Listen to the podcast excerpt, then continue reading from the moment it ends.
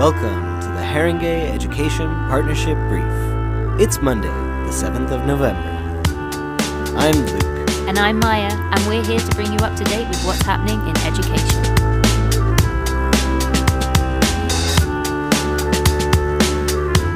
Here's what you need to know this week. Teach First has recruited its lowest number of teacher trainees in four years. The organization has admitted to significant recruitment challenges and is calling on the government to offer a £5,000 recruitment bonus for teachers who work in the most deprived areas to ensure the profession remains competitive. Figures obtained by Schools Week show Teach First recruited 1,394 graduates for initial teacher training, the smallest cohort since 2018. Unions have accepted a pay offer that will see school support staff, including teaching assistants and other council workers, paid an extra £1,925 this year, according to Schools Week. This will mean a 10.5% hike for the lowest paid and just over 4% for higher earners. While it constitutes the highest rise offered to the National Joint Council for a decade, schools are still likely to struggle as a result of more unfunded pay rises for staff. Leaders of schools in multi academy trusts have told TES that several trusts have put expansion on hold while they deal with financial pressures. Financial challenges like rising staff costs, energy bill increases, and other inflationary pressures have led many MAT leaders to question whether their organizations have adequate funding to deal with them. These difficulties may put a temporary hold on the push toward all schools being part of Academy Trusts by 2030. A University College London study released last week shows that 65% of head teachers in England felt highly anxious about work during the pandemic. Geoff Barton, General Secretary of the Association of School and College Leaders, called the survey's findings not surprising due to poor treatment of head teachers by the government. Interestingly, Fischer Family Trust reported that class teacher anxiety about work during the first COVID wave was lower than pre pandemic levels.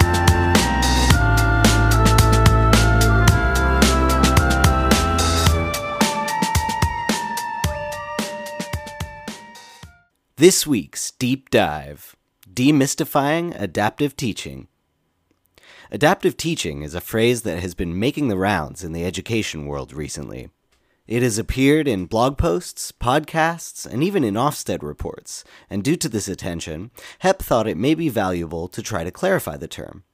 So, Fran Hargrove and myself have recorded the first HEP Insight and Intelligence video presentation on adaptive teaching.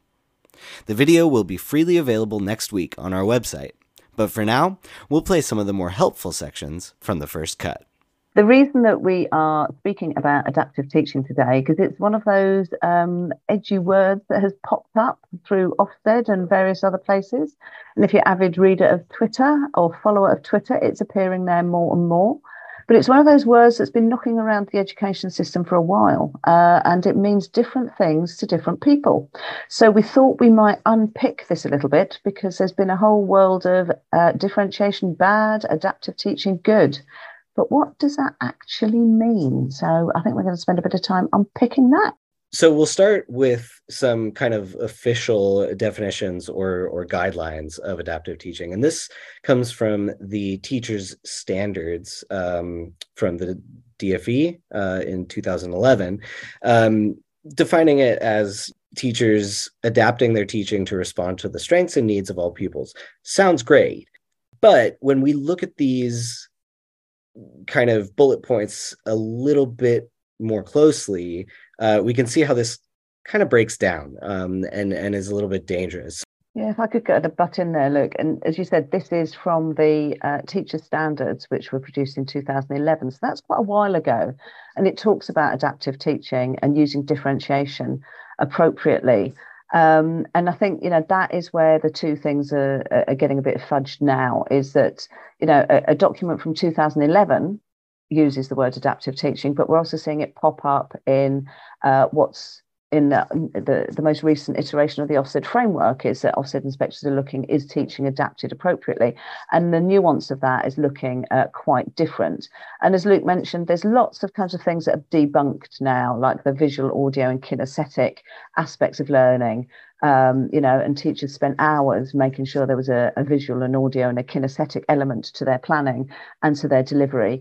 And you know, it's it's about looking at okay, what does the cognitive science tell us, and what can we reasonably do and weave into our craft as teachers in order to ensure that children have um, access to the, their full curriculum entitlement and that the uh, kind of ambition for each and every child is is high and those needs are met within a reasonable mainstream classroom setting for every child and meeting those needs. Right. And i think that the updated frameworks at least for the newer early career framework from the D- dfe uh, in 2019 uh, really makes a lot of that uh, clearer and and goes you know more toward those aims so, how can we implement adaptive teaching? One thing that is really helpful, and we'll we'll provide you with some some questions to ask uh, your school, your staff members, other teachers uh, on the next slide. But uh, one thing that is helpful is kind of really nailing down a definition of adaptive teaching for your school. Um, but another way, when you're in the classroom, is scaffolding. And Fran, you mentioned this before, and um, if you would elaborate on it again, that would be fantastic. I always think kind of scaffolding is another one of those words that's kind of thrown around um, quite a lot. Saying, you know, we scaffold our pupils. Well, what do you actually mean by that? And that, eh, you know, for me has been, and you know, and I've said it earlier, is being really clear about the end point for that lesson, for that unit of work, what it is that you want the children to be able to know, do, understand what is it contributing to in the in the up and coming learning, and what is it drawn upon from pupils' prior learning. And if I want every child to pretty much get to the to this end point in my lesson or this unit of work, what can I do to ensure that they all have a, a fair shot at that? We acknowledge that this is challenging. Um, it is not so easy to even understand one individual's prior knowledge and their thinking and their behaviors in class. Uh, doing it with the entire class is is tough. Um, but you know, this is something that a good teacher takes it upon themselves to do. Um, and so you know again adaptive teaching is not like this magic bullet word that you know once you've i'm an adaptive teacher uh, once you've got that then you know your classroom is magically going to change. No it requires work. And i think the dfe i think the eef and and we at hep and everyone kind of acknowledges that this is not so easy. Um, it requires effort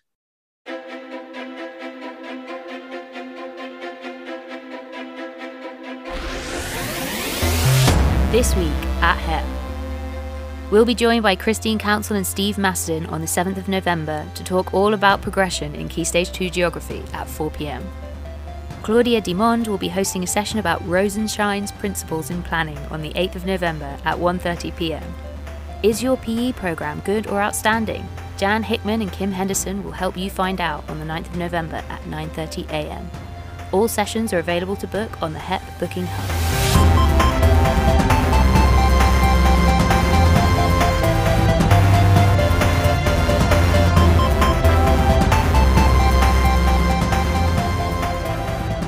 This week, we've been watching Horizon's YouTube channel. From the Charlie Higson appeal parody to the introduction to Horizons to our young people interviewing the stars, this is the place to hear young people's voices and see Horizons in action. This week, we've been reading Traditional and Progressive Orientations to Teaching New Empirical Evidence on an Old Debate by Dr. Sam Sims and John Jerrim. A debate we can't quite shake what is better for our pupils, a traditional or progressive approach to teaching? Sam and John say there's little evidence to support either side of the debate, apart from one point. Contrary to progressive arguments, it seems pupils develop a greater interest in learning when taught by teachers with a traditionalist orientation. This week, we've been listening to Sounds of Black Britain from the Black Curriculum, Episode 9 Rise of Jungle, Garage, and Grime. These three genres are original black British music genres that have influenced sound and culture throughout the world and changed the way we listen to music.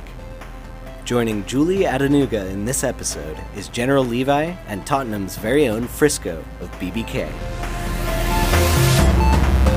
And That's it for our Monday, 7th of November HEP Brief. Thank you for listening. If you enjoyed this episode, please leave us a review, share on social media, and subscribe wherever you get your podcasts. This brief has been written and produced by Maya Cardwell and Luke Kemper. Music by Shane Ivers. We'll see you next week.